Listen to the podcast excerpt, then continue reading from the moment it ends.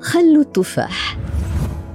ثمرة التفاح تجود بكل ما لديها لتحقق الفوائد الكثيرة لجسم الإنسان فهي غنية بالكثير من العناصر الغذائية والفيتامينات الضرورية والمفيدة جدا للصحة. وخل التفاح ذو فوائد عظيمة جدا لجسم الإنسان من الناحية الطبية والصحية والعلاجية ومن الناحية الجمالية. ويمكن استخدام خل التفاح يوميا ضمن روتين الحياة اليومية من خلال دمجه مع الكثير من الأمور اليومية. لذا سنسلط الضوء على أبرز طرق استخدام خل التفاح. إنقاص الوزن لخل التفاح دور كبير جدا في حرق الدهون ومن الممكن استخدامه من خلال مزج ملعقتين مركزتين منه مع كأس من الماء وشربه يوميا بعد الوجبات. التهدئة من الحروق الناجمة عن الشمس يمكن استخدامه من خلال غمس قطن من خل التفاح ثم وضعها في أماكن الحروق. يعالج قشرة الرأس يدمر الفطريات ويوازن حموضة فروة الرأس ويتم استخدامه هنا من خلال تخفيف الخل بالقليل من الماء ثم تدليك فروة الرأس به وتركه لمدة ساعة أو ساعتين ثم شطفه ومن الممكن استخدامه دون تخفيفه يعالج التهاب المفاصل ويمكن استخدامه لعلاج المفاصل من خلال تخفيفه بكأس من الماء وشربه بعد تناول الوجبات يوميا لمدة شهر.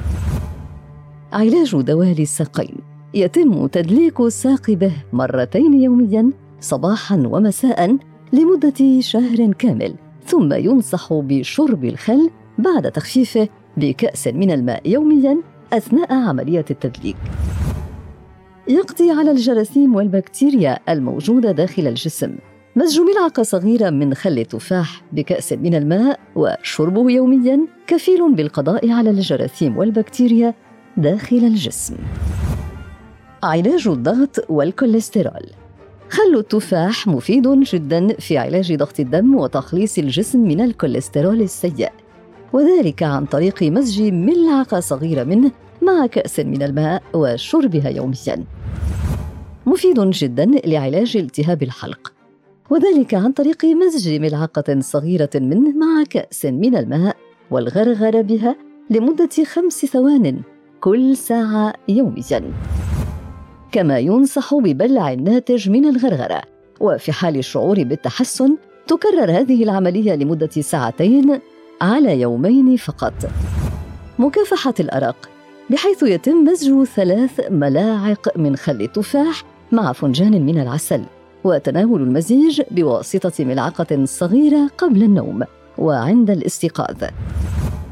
علاج لدغات الحشرات وذلك من خلال مزج خل التفاح مع مغلي الزعتر وتدليك مكان اللدغة بها مع مراعاة تكرار وضع هذا المزيج على مكان اللدغة. لئلا يفقد مفعوله في التبخر. يعالج ويطهر المسالك البولية. يقوي الأظافر. إذ يمكن عمل طلاء مقوي للأظافر من خل التفاح.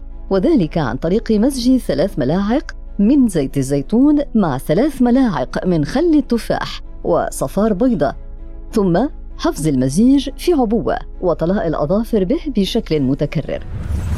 يمكن استخدامه لتبييض اليدين وتم ذلك عن طريق مزج ثمان ملاعق كبيرة من ماء الورد وثمان ملاعق كبيرة جليسرين وملعقة كبيرة من عصير الليمون الطازج وملعقة من عصير البرتقال وملعقة من خل التفاح.